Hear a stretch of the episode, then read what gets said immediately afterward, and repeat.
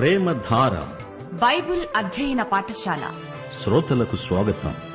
తెలుగు ప్రజలకు పరలోక వరంగా దేవుడు ప్రసాదించిన అపూర్వ కానుక ప్రేమధార.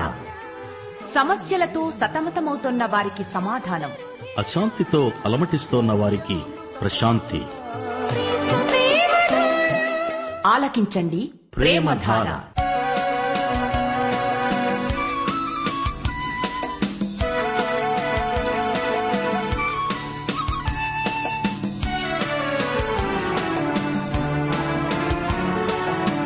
విశ్వాసి జీవితం వాక్యానుసార జీవనం, విశ్వాసి జీవితం వాక్యానుసార జీవనం, విశ్వాసి ప్రవర్తన నిష్పక్షపాత విధానం, విశ్వాసి నడవడి క్రియాశీలకనమ్మకం, విశ్వాసి పలుకులు మధురాత్మక ప్రబోధం, విశ్వాసి పలుకులు మధురాత్మక ప్రబోధం. అదే యాకోబు వ్రాసిన పత్రిక క్రైస్తవ విశ్వాస జీవిత పరమార్థిక. ప్రియ శ్రోతలు, బాగున్నారా? మీ కుటుంబంలో అందరూ కులాసాగా ఉన్నారా? మీ ఆరోగ్యం ఎలా ఉంది? ఒక్క విషయం మనం గుర్తుంచుకోవాలి, ఆరోగ్యం దేవుని వల్లనే కలుగుతుంది. రోగాలు వ్యాధులు లేకుండా ఆయన బిడ్డలు ఆరోగ్యంగా ఉండాలని దేవుని చిత్తం.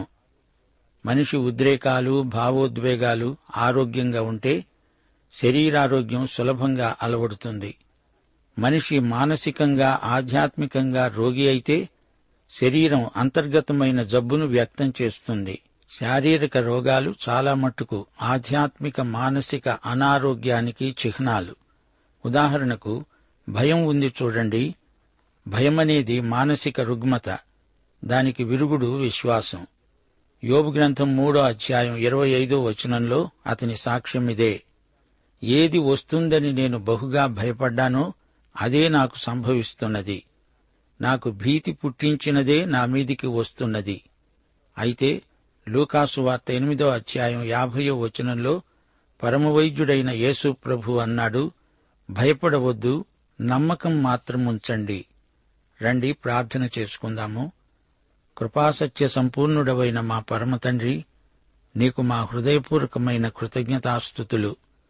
నీవు మమ్మలను ఎంతో ప్రేమించావు, క్రీస్తునందు మమ్మలను ఎంతగానో హెచ్చించావు, మాకు క్షేమము భద్రత అనుగ్రహించావు, పరలోక ఆశీర్వాదాలన్నీ మాకిచ్చావు, ఆధ్యాత్మిక మానసిక శారీరక ఆరోగ్యం ప్రసాదించావు.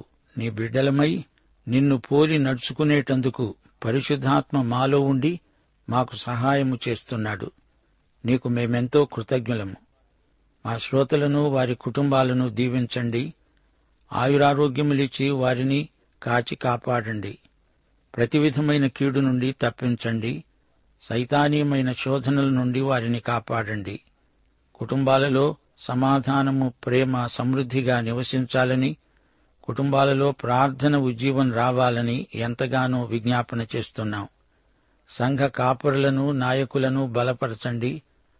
వాక్యమును ఉపదేశించే సేవకులకు మీ జ్ఞానము అవగాహన అనుగ్రహించండి. మా దేశమును దేశ ప్రజలను దేశ ప్రభుత్వమును పరిపాలకులను ఆశీర్వదించండి. అధికారులను ప్రజాసేవకులను బలపరచండి. మా దేశమందు రోగముల చేత అపవిత్రాత్మ చేత పీడించబడి వారికి విడుదల ప్రసాదించండి. యువతీ యువకుల పక్షాన విజ్ఞాపన చేస్తున్నాము, శోధనలను ఎదుర్కొని జయించగల ఆత్మబలం యువ విశ్వాసులకు దయచేయండి ప్రభు. మీ బిడ్డలు సత్యముననుసరించి నడుచుకునేటట్లు, క్రియాశీలమైన విశ్వాస పథంలో పయనించున్నట్లు, సైతానీయమైన ప్రతిబంధకాలు నశించున్నట్లు మీ బిడ్డలను బలపరచుమని నేటి వాక్య అధ్యయన ఆశీర్వాదములు మాకందరికీ మెండుగా దయచేయమని యేసుక్రీస్తు వారి శుభనామమున ప్రార్థిస్తున్నాము తండ్రి. ఆమెన్. సోదరీ సోదరులారా, ప్రియ శ్రోతలారా, ఈరోజు మన పాఠము యాకోబు పత్రిక 1వ అధ్యాయం 19 నుండి 27వ వచనం వరకు. జాగ్రత్తగా సావధానంగా వినండి.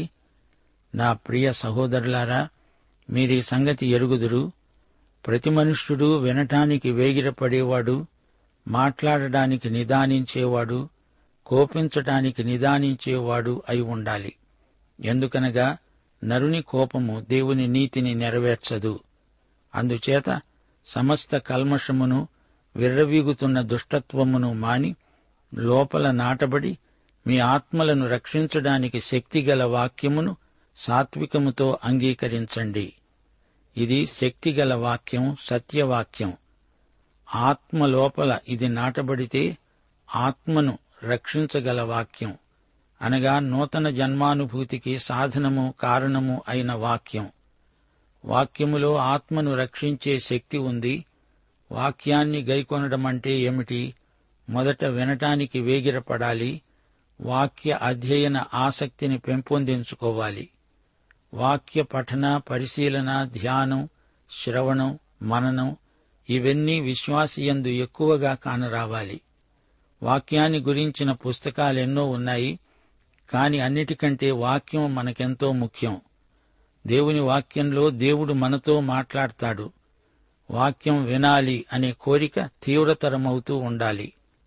రోమాపత్రిక 10వ అధ్యాయం 17వ వచనం, వినుటచేత విశ్వాసము కలుగుతుంది, వినటం క్రీస్తును గుర్చిన మాట వల్ల కలుగుతుంది.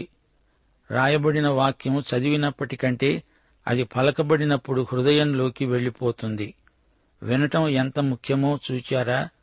వినాలి, వింటూ ఉండాలి, విన్నదానిని ధ్యానించాలి, వాక్య సత్యానికి విధేయత చూపాలి. మనము వినదగిన వాక్యాన్ని వినదగిన వారమై ఉండాలి. మాట్లాడడానికి ఎంతో నిదానించాలి. మాట్లాడేటప్పుడు ప్రతి మాట ఆచితూచి మాట్లాడాలి. మన మాటలను గురించి దేవునికి లెక్క అప్పగించాలి. బోధకులు మాట్లాడే ప్రతి మాట అనాలోచితమై ఉండకూడదు. నోటికి వచ్చిందల్లా మాట్లాడకూడదు. ఆధ్యాత్మిక విషయాలలో మన స్వంత ఆలోచనలు, ఊహపోహలు పనికిరావు. బహిరంగ బోధకుడు 1 తిమోతి 3వ అధ్యాయం 6వ వచనం ప్రకారం గర్వాంధుడై అపవాదికి కలిగిన శిక్షావిధికి లోబడకుండునట్లు కొత్తగా చేరినవాడై ఉండకూడదు. అతడు కోపించడానికి నిదానించేవాడై ఉండాలి. నరుని కోపము నీతిని నెరవేర్చదు. కొంతమందికి మాట్లాడే కొద్దీ వేడి ఎక్కువవుతుంది, వెలుగు తగ్గిపోతుంది, కోపోద్రేకం ఎక్కువవుతుంది. సిద్ధాంత పౌరుషం కొందరికి మరీ ఎక్కువ. ప్రేమను కనపరుస్తూ అవసరమైన చోట కఠినంగా మాట్లాడవచ్చు. అది దైవగుణం. మాట్లాడే వ్యక్తి హృదయంలో మృదుత్వం ఉండాలి. వినేటప్పుడు సాత్వికం అవసరం. విన్న సత్యాన్ని వ్యతిరేకించి ఎదురాడకూడదు. నరుని కోపం క్షేమాభివృద్ధి నిరోధకం. ప్రసంగ వేదిక నుండి అవాకులు, చవాకులు, శాపనార్థాలు రాకూడదు. నరుని కోపం దేవుని నీతిని నెరవేర్చలేదు, పైగా దానికి ఆటంకమవుతుంది, అవరోధమవుతుంది. వినేవారి హృదయాల్లో దేవుని నీతి నెరవేరాలి. బోధకుణ్ణి గురించిన వ్యతిరేక భావాలు శ్రోతల మనస్సుల్లోకి రాకూడదు. మన మాటలను బట్టి ప్రజలలో నూతన జన్మ, పరిశుద్ధత ప్రవర్తిల్లాలి కదా. హృదయంలో కల్మషము, దుష్టత్వము పోవాలి. వాక్య బీజం హృదయంలో నాటబడాలి. విర్రవీగే మనస్తత్వం నశించాలి. హృదయ కల్మషము, దుష్టత్వము పోయి ఆ స్థానంలో దేవుని వాక్యపు విత్తనం నాటబడాలి. హృదయము నిండి ఉన్న దానిని బట్టి నోరు మాట్లాడుతుంది, నాలుక కదులుతుంది. నీ చెవులు, నీ నాలుక ఈ రెండు నీ హృదయ స్థితిని సూచిస్తాయి. విను, అది హృదయాన్ని నింపుతుంది. అప్పుడు అదే నీ నోట నుండి వెలువడుతుంది. నీ నాలుక విషయం జాగ్రత్త. లూకా సువార్త 8వ అధ్యాయం 15వ వచనం, మంచి నేల నుండి విత్తనము పోలిన వారెవరనగా యోగ్యమైన మంచి మనసుతో వాక్యము విని దానిని అవలంబించి ఓపికతో ఫలించేవారు. అలాంటి వారి హృదయాలలో దేవుని నీతి నెరవేరుతుంది. ఆత్మరక్షణకు దేవుని వాక్యం ఏకైక సాధనం. ఆత్మ భూమిలో నాటబడవలసిన విత్తనం దేవుని వాక్యం. మానవుని చిత్తం దేవుని కృపతో, దేవుని వాక్య శక్తితో పూర్తిగా సహకరించాలి. 22వ వచనం, మీరు వినేవారు మాత్రమే అయి ఉండి మిమ్మును మీరు మోసపుచ్చుకొనకుండా వాక్య ప్రకారం ప్రవర్తించేవారై ఉండాలి. ఎవడైనా వాక్యమును వినేవాడై ఉండి దాని ప్రకారము ప్రవర్తించని వాడైతే వాడు అద్దములో తన సహజముఖమును చూచుకునే మనుష్యుణ్ణి పోలి ఉన్నాడు. వాడు తనను చూచుకొని అవతలికి పోయి తానెట్టివాడో వెంటనే మరిచిపోతాడు గదా. అయితే స్వాతంత్ర్యమిచ్చే సంపూర్ణ నియమములో తేరిచూచి నిలకడగా ఉండేవాడు ఎవడో వాడు విని మరచేవాడు కాక క్రియ చేసేవాడై ఉండి తన క్రియలో ధన్యుడవుతాడు. ఇక్కడ 2 వర్గాల మనుషులు మనకు కనిపిస్తున్నారు, వినేవారు, చేసేవారు. దేవుని వాక్యాన్ని స్వీకరించిన వ్యక్తి ఆ వాక్యం ప్రకారం చెయ్యాలి. వాక్యాన్ని హృదయములోకి స్వీకరించడం, గైకొనడం వేరు, చెట్టు వేరు. దాన్ని చేసినప్పుడు అది ఫలం. తాము విన్న వాక్యాన్ని జీవితాలకు అనువదించుకోవాలి, అన్వయించుకోవాలి. ప్రసంగ వేదిక జీవితాలను నిర్మించాలి. దేవుని వాక్యాన్ని ప్రజలు ప్రయోగాత్మకంగా స్వీకరించాలి. వాక్యం ప్రజల అనుదిన జీవితాలకు అన్వయం కావాలి. వింటే చాలు అనుకునేవారు ఆత్మవంచన చేసుకుంటున్నారు. భక్తి అంటే వినటము, ఆ ప్రకారము చేయటము. విన్నది చేయకపోతే మనిషి జీవం లేని ఛాయాచిత్రమే. సిద్ధాంతం విషయంలో, సువార్తను గురించిన కార్యక్రమాల విషయంలో ఆసక్తి కలిగిన వారై ఉండవచ్చు. అయినా అనుదిన జీవితంలో పరిశుద్ధత లోపిస్తే వారు విన్నది వారిలో క్రియాశీలమైన ప్రేరణ కలిగించకపోతే ఎవరికీ ఎట్టి ప్రయోజనమూ ఉండబోదు. ఇక్కడ 2 వ్యక్తులున్నారు. వీరిద్దరూ తమ ముఖాలను అద్దంలో చూచుకుంటున్నారు. సత్యవాక్యం ఆధ్యాత్మిక అద్దం. దేవుని వాక్యంలో మానవునికి దేవుడు కనపడతాడు. అంతేకాదు, అదే బైబిలులో పాపి అయిన మానవుడు తనను తానే చూచుకోగలడు. ఊరికే వాక్యం వినేవాడు అద్దంలో ఓ క్షణం తనెలా ఉన్నాడో చూస్తాడు. ఆ తరువాత ఆ సంగతే మరచిపోతాడు. తన ప్రాచీన స్వభావం, తన అంతరంగ పురుషుడు ఎలా ఉన్నాడో ఒక్క క్షణంలో మరిచిపోతాడు. వాక్యం విని ఆ ప్రకారం చేసేవానికి అది స్వాతంత్ర్యమునిచ్చే సంపూర్ణ నియమం. తాను చూచింది అతడు మరచిపోడు. అది అతనికి రోజంతా జ్ఞాపకం ఉంటుంది. పరిశుద్ధాత్మ అతని హృదయంలో స్వాతంత్ర్యమును ఇచ్చే సంపూర్ణ నియమాన్ని స్వయంగా రాస్తాడు. సువార్త అద్దంలోకి చూచిన వ్యక్తులు ఇద్దరిలో ఎంత వ్యత్యాసమున్నదో చూచారా? ఒకడు అందులోకి ఊరికే చూస్తాడు, రెండోవాడేమో తేరి చూస్తాడు. రెండోవాని చూపు చాలా సునిశ్చితమైంది. నిదానించి చూస్తూ, తేరిచూచి, పరిశీలించి స్వాతంత్ర్యమిచ్చే నియమాన్ని వ్యక్తిగతంగా తన జీవితానికి అన్వయించుకుంటాడు. ఇతడు క్రియయందు ధన్యుడు, క్రియాశీలి. ఒకడు చూచి వెంటనే పోతాడు, మరొకడు ఎడతెగకుండా చూస్తాడు. ఒకనికి నిర్లక్ష్యం, చూచి చూడనట్లు వెళ్లిపోతాడు. మరొకడు నిలకడగా దానిపైననే చూపు నిలుపుతాడు. తాను చూచింది హృదయం మీద ముద్రించబడే వరకు చూస్తాడు. ఒకడు చూచింది మరిచిపోతే మరొకడు చూచింది చేస్తాడు. మొదటివాడు తన లోపాలు, తన మచ్చలు అద్దంలో చూచి వాటిని గురించి ఎట్టి చర్య తీసుకోడు.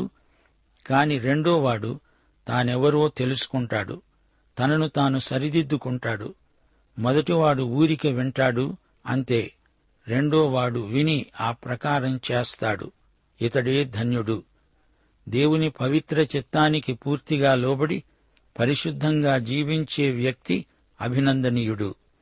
26, 27 వచనాలు, ఎవడైనను నోటికి కళ్ళెము పెట్టుకొనక తన హృదయమును మోసపరచుకుంటూ భక్తిగలవాడిని అనుకున్న ఎడల అతని భక్తి వ్యర్థమే.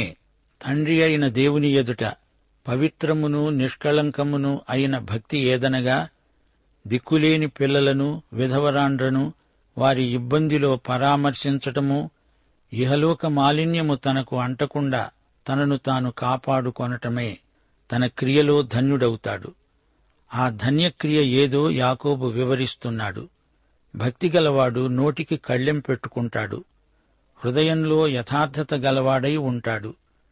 నోటి మాటకు హృదయము నిండి ఉన్న దానికి పొంతన లేకపోతే అది భక్తి కాదు, వేషధారణ.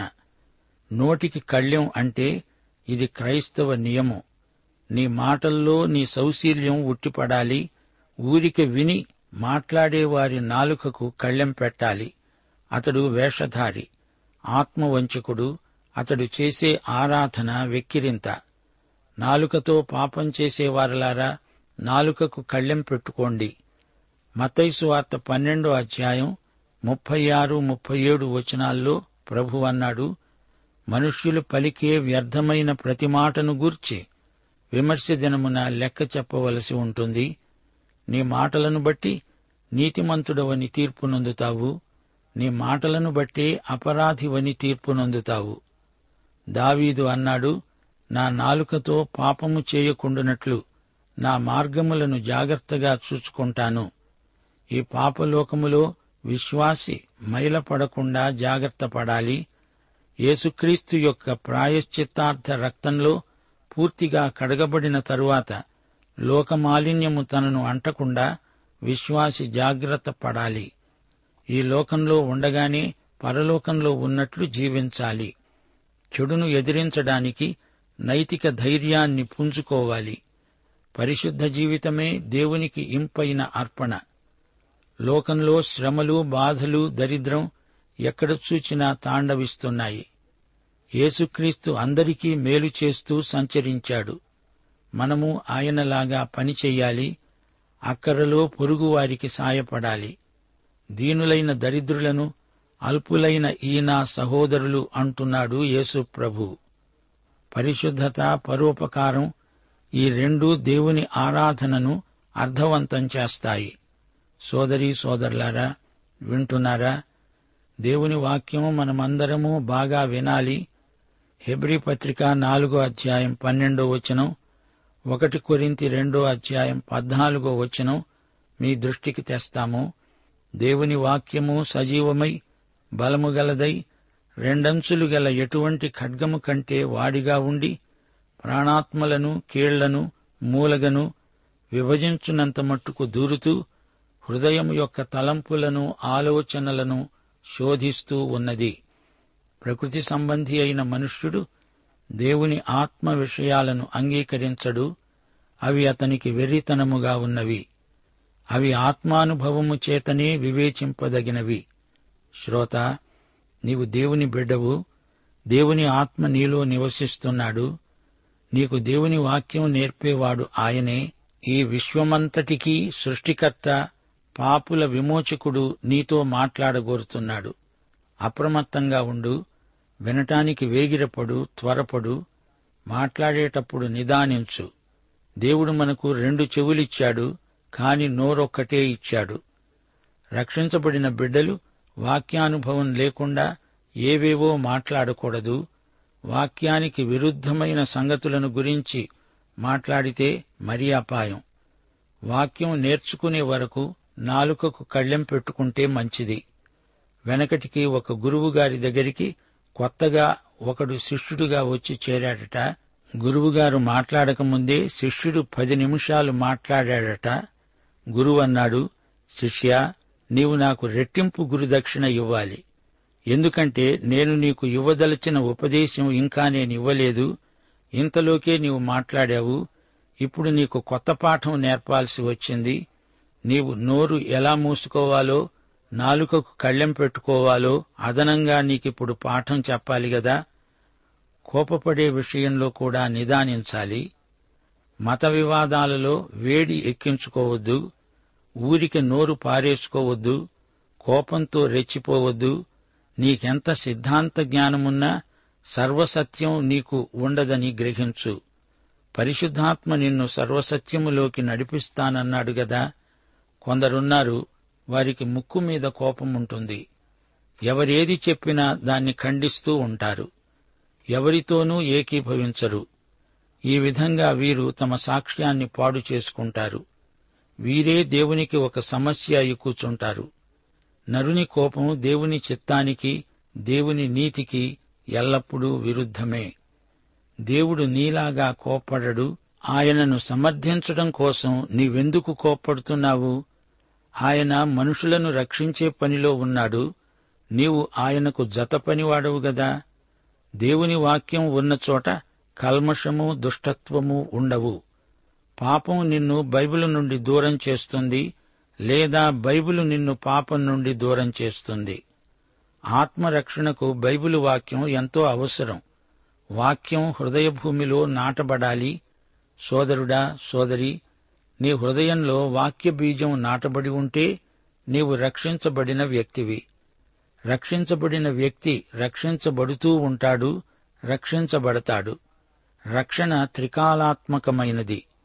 రక్షణ నీలో ఆరంభమై నిత్యత్వము వరకు వర్తమాన కాలము గుండా కొనసాగుతుంది. దేవునికి స్తోత్రం. వాక్యం విని ఆ ప్రకారం చేసేవారే బైబిలు యొక్క సరికొత్త అనువాదమవుతారు.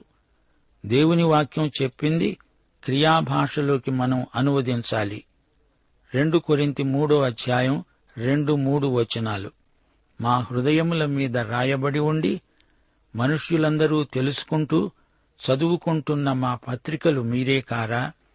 రాతి పలక మీద గాని సిరాతో గాని రాయబడక మెత్తని హృదయములు అనే పలకల మీద జీవము గల దేవుని ఆత్మతో మా పరిచర్య మూలముగా రాయబడిన క్రీస్తు పత్రిక అయి ఉన్నారని మీరు తేటపరచబడుతున్నారు. ఈ పాఠంలో 22వ వచనం గమనించండి. దేవుని వాక్యం ఒక ఆజ్ఞ. 23, 24 వచనాలు ఆ ప్రకారం చేయకపోతే అపాయం. 25వ వచనం దేవుని వాక్య విధానం. దేవుని వాక్యం సజీవం గనుక అది మనం జీవించే వాక్యం. దేవుని వాక్యం నీ నుండి క్రియాశీలమైన విశ్వాసాన్ని కోరుతున్నది. యోహాను సువార్త 7:17లో ప్రభువు ఏమన్నాడు? ఎవడైనా దేవుని చిత్తము చొప్పున చేయ నిశ్చయించుకొనిన ఎడల ఆ బోధ దేవుని వలన కలిగినదో లేక నా అంతటా నేనే బోధిస్తున్నానో అతడు తెలుసుకుంటాడు. కీర్తనలు 34:8 యెహోవా ఉత్తముడని రుచిచూచి తెలుసుకోండి. నీవు ఏ పుస్తకమైనా చదువు గాని అది నిన్ను ఆజ్ఞాపించదు. గాని బైబిలు నిన్ను ఆజ్ఞాపించి అలా చేయవలసిందని శాసిస్తుంది. యోహాను సువార్త 3:36 కుమారునియందు విశ్వాసముంచిన వాడే నిత్య జీవము గలవాడు. కుమారుణ్ణి అంగీకరించనివాడు జీవము చూడడు గాని దేవుని ఉగ్రత వాని మీద నిలిచి ఉంటుంది. మారు మనసు పొందండి, నా వద్దకు రండి, విశ్వసించండి అని ప్రభువు పిలుస్తున్నాడు. ఇదే బైబిలు వాక్య సందేశం. ఇదే అనుకూల సమయం, ఇదే రక్షణ దినం. రండి అంటోంది బైబిలు. 2 కొరింథీ 6:2 కీర్తనలు 95:7 నేడు మీరు ఆయన మాట అంగీకరించిన ఎడల ఎంత మేలు. వాక్యం విధేయతను నీ నుండి కోరుతుంది. రక్షణ లేని ప్రజలను నమ్మమంటున్నాడు గాని వారినేమైనా చెయ్యమని ఆయన ఆజ్ఞాపించలేదు. దేవుడు తన బిడ్డలను మాత్రమే ఆజ్ఞాపిస్తాడు. వాక్యం నీలోని పాపాలను ఎత్తిచూపుతుంది. దాని గురించి నీవు వెంటనే చర్య తీసుకోవాలి, లేకపోతే ప్రమాదం. చాలామంది బైబిళ్లు కొంటారు గాని చదవరు. ఇలాంటి బైబిలు ప్రేమ కేవలం వేషధారణ. దేవుని వాక్యమనే అద్దంలో నీకు నాకు మన నిజస్వరూపం కనిపిస్తుంది. దేవుని వాక్య దర్పణంలో చూచుకున్నవారు దేవుని సంపూర్ణమైన నియమాన్ని, స్వాతంత్ర్యమిచ్చే ఆత్మ నియమాన్ని గుర్తించగలుగుతారు. ఈ సంపూర్ణ నియమం ధర్మశాస్త్రం కాదు, ఇది దేవుని కృప. యాకోబు తన పత్రికలో విశ్వాస నియమాన్ని గురించి మాట్లాడుతున్నాడు. పాత నిబంధనలో ప్రేమలో ధర్మశాస్త్ర నియమం ఉంది. కొత్త నిబంధన కృపా నియమంలో దేవుని ప్రేమ ఉంది. యోహాను సువార్త 8:36 కుమారుడు మిమ్ములను స్వతంత్రులనుగా చేసిన ఎడల మీరు నిజముగా స్వతంత్రులు. యోహాను సువార్త 14:15 మీరు నన్ను ప్రేమిస్తే నా ఆజ్ఞలు గైకొంటారు.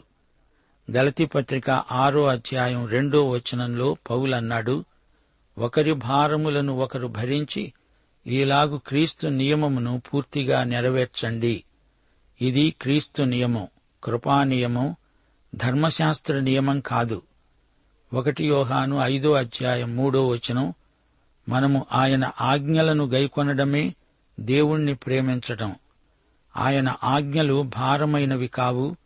క్రీస్తునందున్నవారు క్రీస్తుకే పూర్తిగా విధేయులు.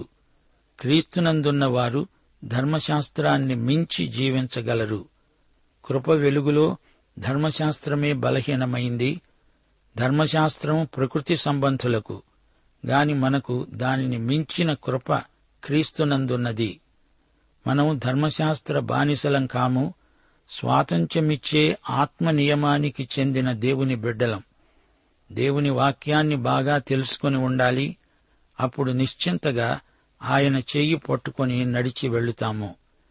దేవుని బిడ్డలు జ్ఞానమందు దినదినము ఎదుగుతూ ఉండాలి. క్రీస్తునందు మతం లేదు, మతదాస్యం లేదు. మతాచారాలకు మనం బందీలము కాము. మతంలో క్రీస్తు ఉండడు. క్రీస్తునందు మతం కాదు, నిత్య జీవమున్నది. క్రైస్తవమంటే క్రీస్తే. విశ్వాసులారా, మీ నాలుకల విషయమై జాగ్రత్త. మనం ఈ లోకంలో ఉన్నాము గాని మనము లోక సంబంధులము కాము. ఒక అబ్బాయి చాలా బీద కుటుంబంలో పుట్టాడు. అతనికి 6 సంవత్సరాల వయస్సు వచ్చింది. ఆ కుటుంబానికి లక్షాధికారి ఒక స్నేహితుడున్నాడు. అతడు అబ్బాయిని పెంచుకుంటాను అన్నాడు. ఆ అబ్బాయి తండ్రి అతన్ని చాటుకు తీసుకుపోయి అడిగాడు, బాబూ, నీవాయనతో వెళ్తావా? నీకేది కావాలంటే అది ఇస్తాడు, నిన్ను పెంచుకుంటాడు.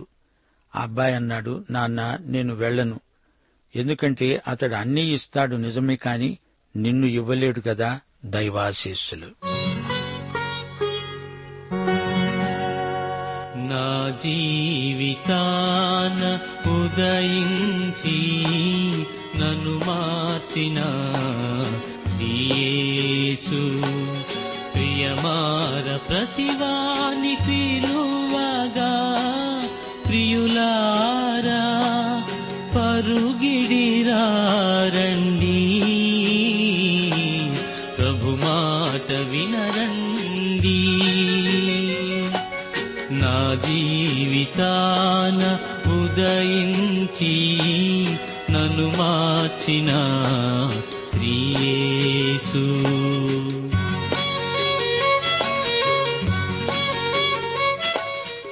ప్రేమధార కార్యక్రమంలో మీరింతవరకు యాకోబు పత్రిక వర్తమానాలు వింటూ ఉన్నారు. ఈ వర్తమానాలు మీ అనుదిన విశ్వాస జీవితంలో ఎదురయ్యే కొన్ని తప్పు విధానాలను సరిచేసి సరైన క్రైస్తవ ప్రవర్తన కలిగి జీవించేందుకు ఎంతో సహాయపడగలవు. అందుకోసమే ఈ వర్తమానాల సారాంశ సత్యాలను గొప్ప ప్రవర్తన అనే చిన్న పుస్తకంగా సిద్దం చేస్తున్నాం. గొప్ప ప్రవర్తన పుస్తకం కావలసిన వారు నేటి వర్తమానంలో మీరు పొందిన మేలులతో పాటు ఈ రోజే మాకు వ్రాసి మీ పేరు నమోదు చేసుకోవచ్చు. మీరు ఫోన్ చేసినప్పుడు కానీ లేదా ఉత్తరం రాసినప్పుడు మీ పూర్తి చిరునామా తెలియపరచగలరు. మా address Prematara, Trans World radio India, తపాలా సంచి 4, సికింద్రాబాద్ 500017. మా సెల్ ఫోన్ నంబర్లు 9399995250. మరొక నంబర్ 9399995250. మా ఇమెయిల్ ఐడి telugu@radio882.com. మా వెబ్సైట్ వివరాలు www.radio882.com.